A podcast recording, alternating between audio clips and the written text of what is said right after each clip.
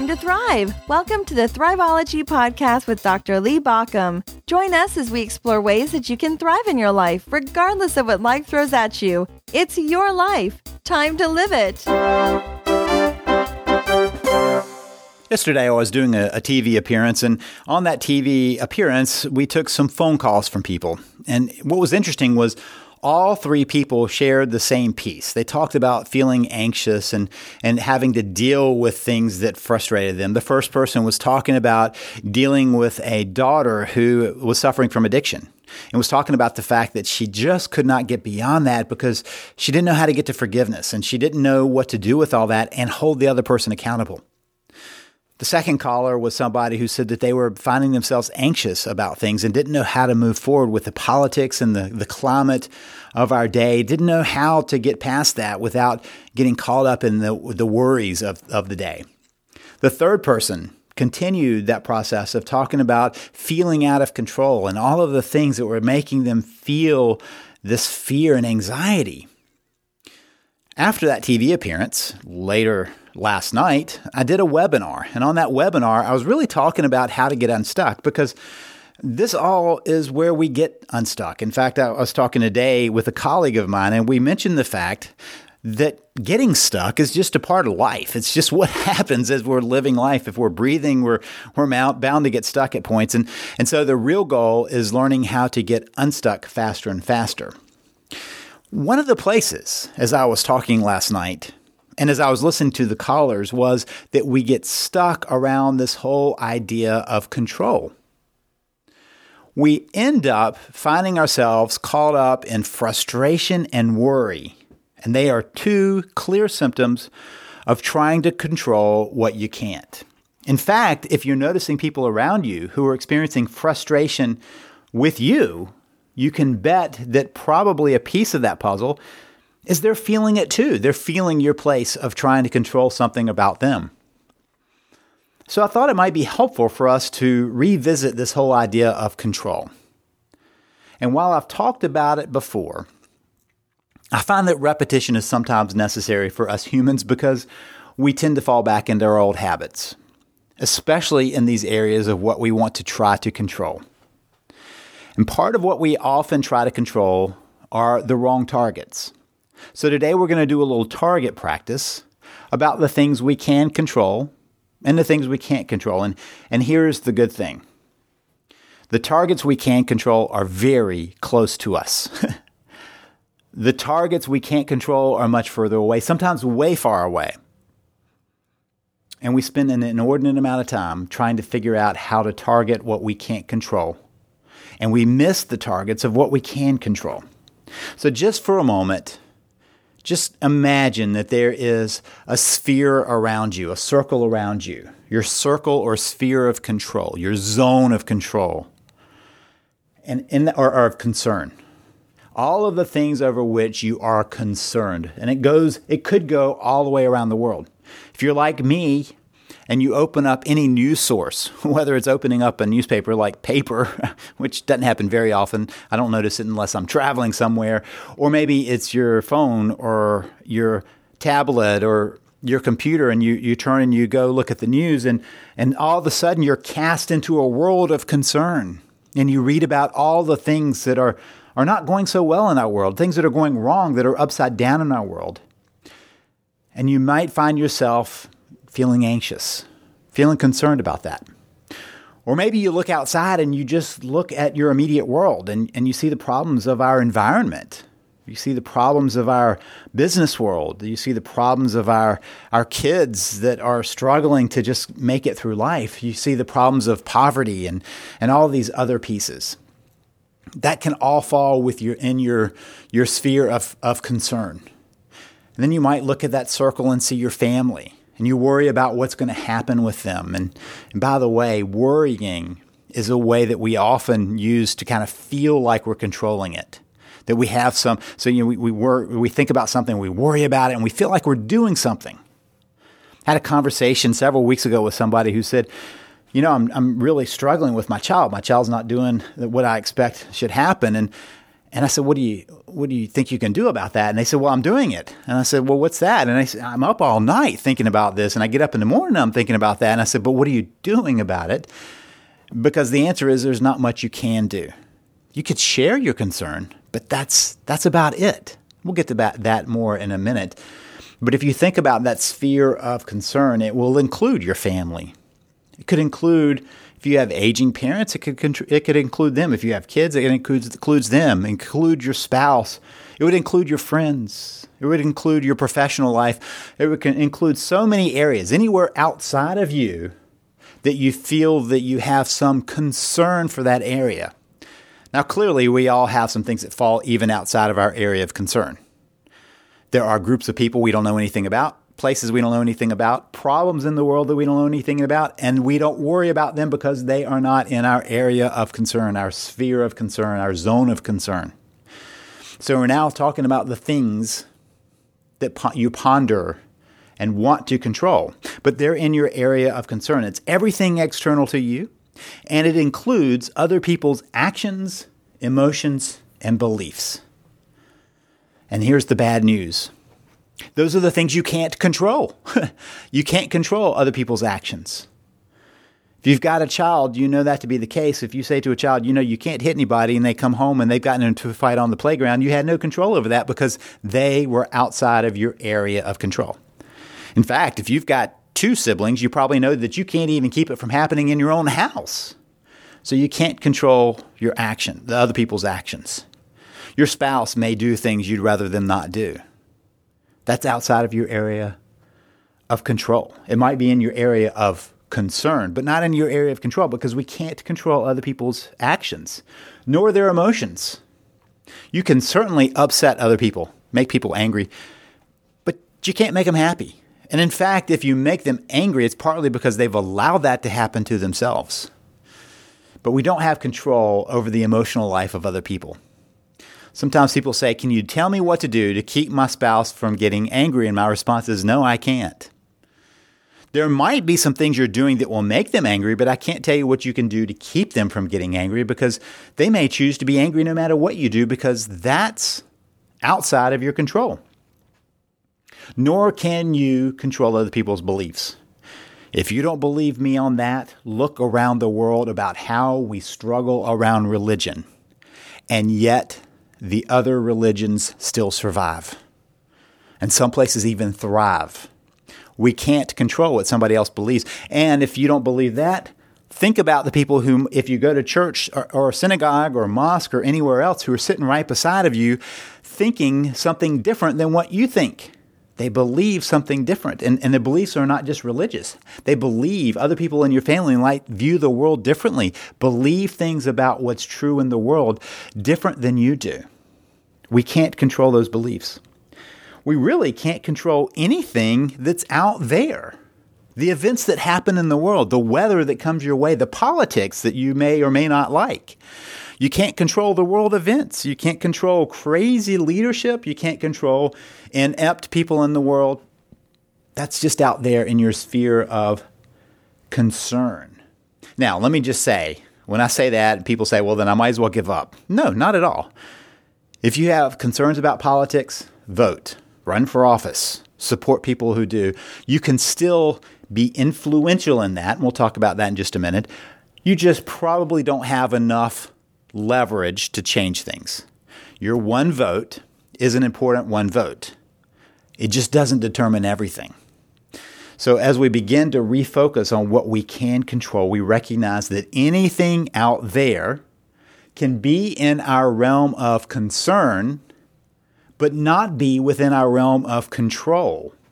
So, now let's draw a little circle right around you and remind yourself that you have control over three things your aspirations, your attitude, and your actions. Your aspirations are what you dream about in life, what you want for your life, what you hope for in life. You can always say, you know what, this is what I want to do. That's my aspiration. Now, you may not achieve that. You know, if I say I have an aspiration of being a best selling author, I can choose that aspiration. I don't necessarily get to choose whether I'll be a bestseller or not.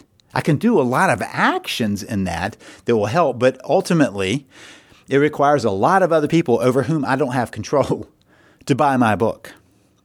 So, aspirations I can choose. That doesn't mean I get there. I could have an aspiration that I'm going to travel to every country in the world, and I can set out to do that. I may not make it, but I can choose that aspiration. So, we have a choice of our aspirations, what we hope for. Now, notice I didn't say you had control over your fears because fears are what pop up on us, what surprise us, the, the things that are lurking behind us. So we all can have some fears that we can't necessarily control. We can decide not to give them a lot of power and energy. We can decide not to ponder them very long, but the fears will pop up. That's just kind of how we're built. We're, we're built with an internal fear mechanism that means that we're going on a regular basis to experience fear without having to choose that. It comes upon us Instead, we get to choose our aspirations, what we hope for, what we dream about. We have a choice about our attitude. And I'm not talking about having a good attitude when you get up in the morning. I'm talking about having an attitude that says, I will do my best. I will try. We always have a choice about that. Now, we might not always choose to maintain that, but we always have a choice to. I can ch- choose to step in and say, you know, what, I'm going to give it uh, my best shot. I'm going to do the best I can in this situation. I'm going to figure it out. In fact, one of the things that I've realized is in lots of ways, courage is having a willingness to figure it out as you go, not of knowing it now, not of waiting until everything is at the right place, but of willing to figure it out. That's confidence. I have the confidence that as I move forward, I will figure this process out. Not the confidence that I already know it, but that I'll have an attitude of continuing. I'll, I'll give it my best shot. I'm not really big on people saying, well, I'll try to do that as much as to committing to doing that. But that's what I'm really talking about when I say we can choose that attitude. To have an attitude where we will continue pushing forward on what's important to us in spite of the problems that get in our way. And there will be problems that get in our way. We have the choice of having an attitude of moving forward. In fact, we're always choosing what attitude we'll hold. If you have an attitude of saying, I can't do it, you've chosen that attitude, whether you realized it or not. If you have an attitude of, I can figure it out, I can do this, that's your attitude that you've chosen. In either case, it's been a choice. Whether you recognized it as a choice or not, it was a choice. Which brings us to our third piece that we can control and in our sphere of control are also the choices of our actions. And this is one of those that many people pretend they don't have control about. Just the other day, I was talking with somebody who is constantly, on a regular basis, yelling at his wife and his kids. And he said, You know, I don't have any control over that. It just comes out. Just what happens when they frustrate me. And I said, You have no control over that whatsoever. He said, No, none. It just pops up.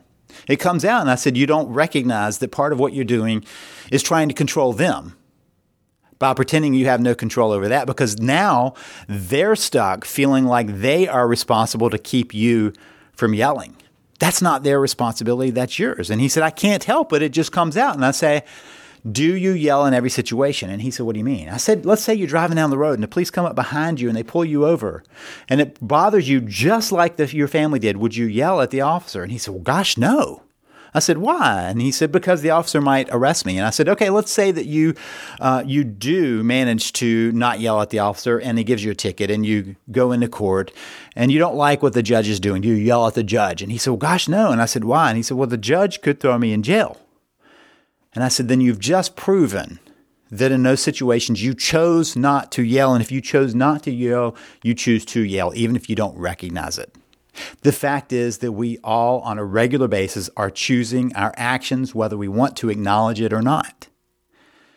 And I'm just suggesting that we step back and say, that is something I can control. If I choose not to, that's still on me. But I can control my actions.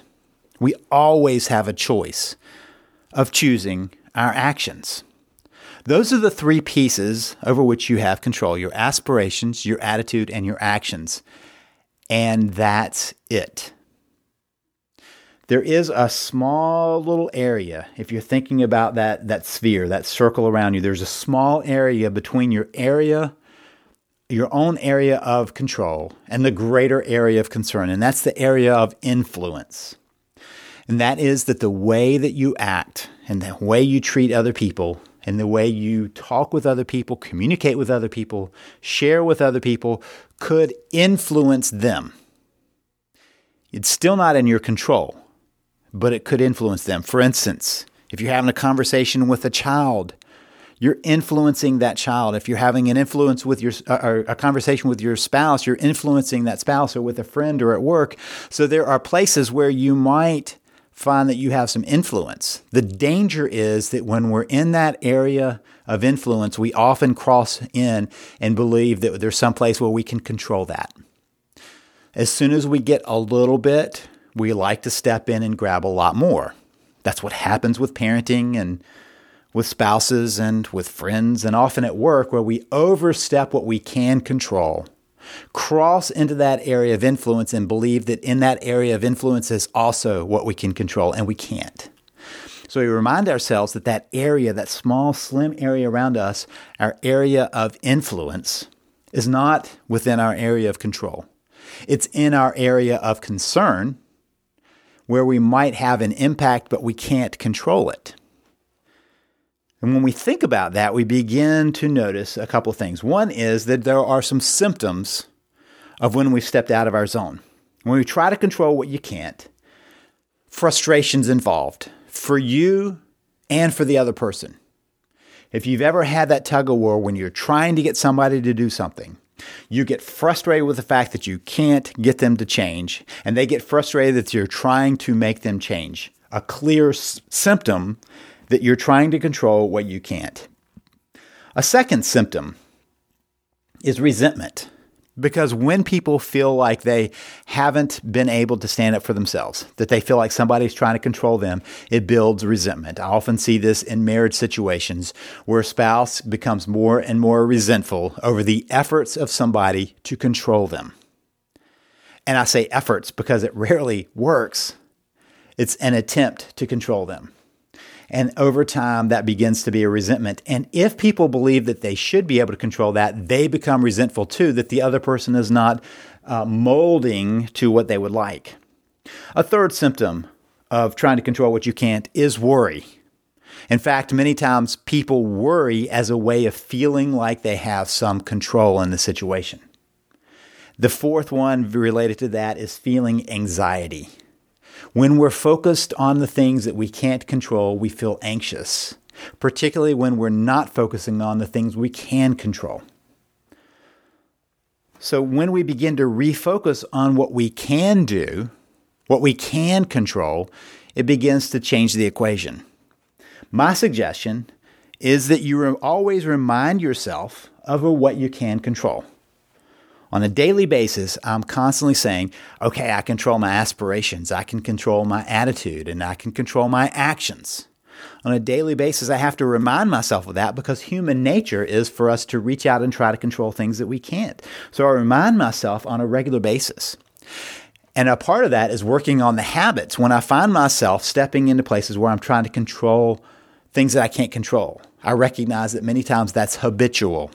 Sometimes we learned it from our family that they might have tried to control you. They might have tried to control others. And you step it into that thinking that that was love. That was what that was about. And it might have been from a very good place, but a place that doesn't work real well. So, part of what we do in this process is working on reworking the habits of control so that we're no longer trying to control the things we can't. And always realize this fear can pull us into trying to control things we can't.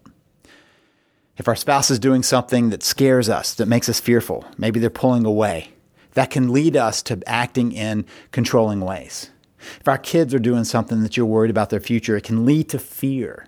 The same thing happens in culture. We can find that fear pulls us into trying to take control of the things we can't and stepping away from the things we can. In fact, the odd thing about this is almost always when we're trying to control the things we can't control, we're no longer controlling the things we can control. We cross over that barrier. So remind yourself and work on those habits of recognizing that you can control your attitude, your aspirations, and your attitude and, and your actions. Anything external to that can be in your sphere of concern, but not within your area of control. This has been helpful, I've got a couple of resources that I think might be helpful for you. One is a book that's already out now. It's called Thrive Principles 15 Strategies for Building a Thriving Life. It's already available. It's in your bookstore. It's also online at all the other uh, typical retailers, and you can find it anywhere. Or you can check out my website for that book called thethriveprinciples.com. Thethriveprinciples.com. Also, now out in ebook format is my latest book, The Immutable Laws of Living. The Immutable Laws of Living. You can find that wherever you normally get your ebooks if you like ebooks, or you can pre-order from online services like Amazon and Barnes and Noble and others. So that you can get that when it comes out in, in actual book form in April, or you can wait for it in your bookstore. If you're struggling with how you regain control of your life, those two resources will help you understand how to move toward those things in much more thriving ways. I hope you'll grab them, and I hope you'll let me know how that goes for you. This is Lee Baucom wishing you the best for a thriving life.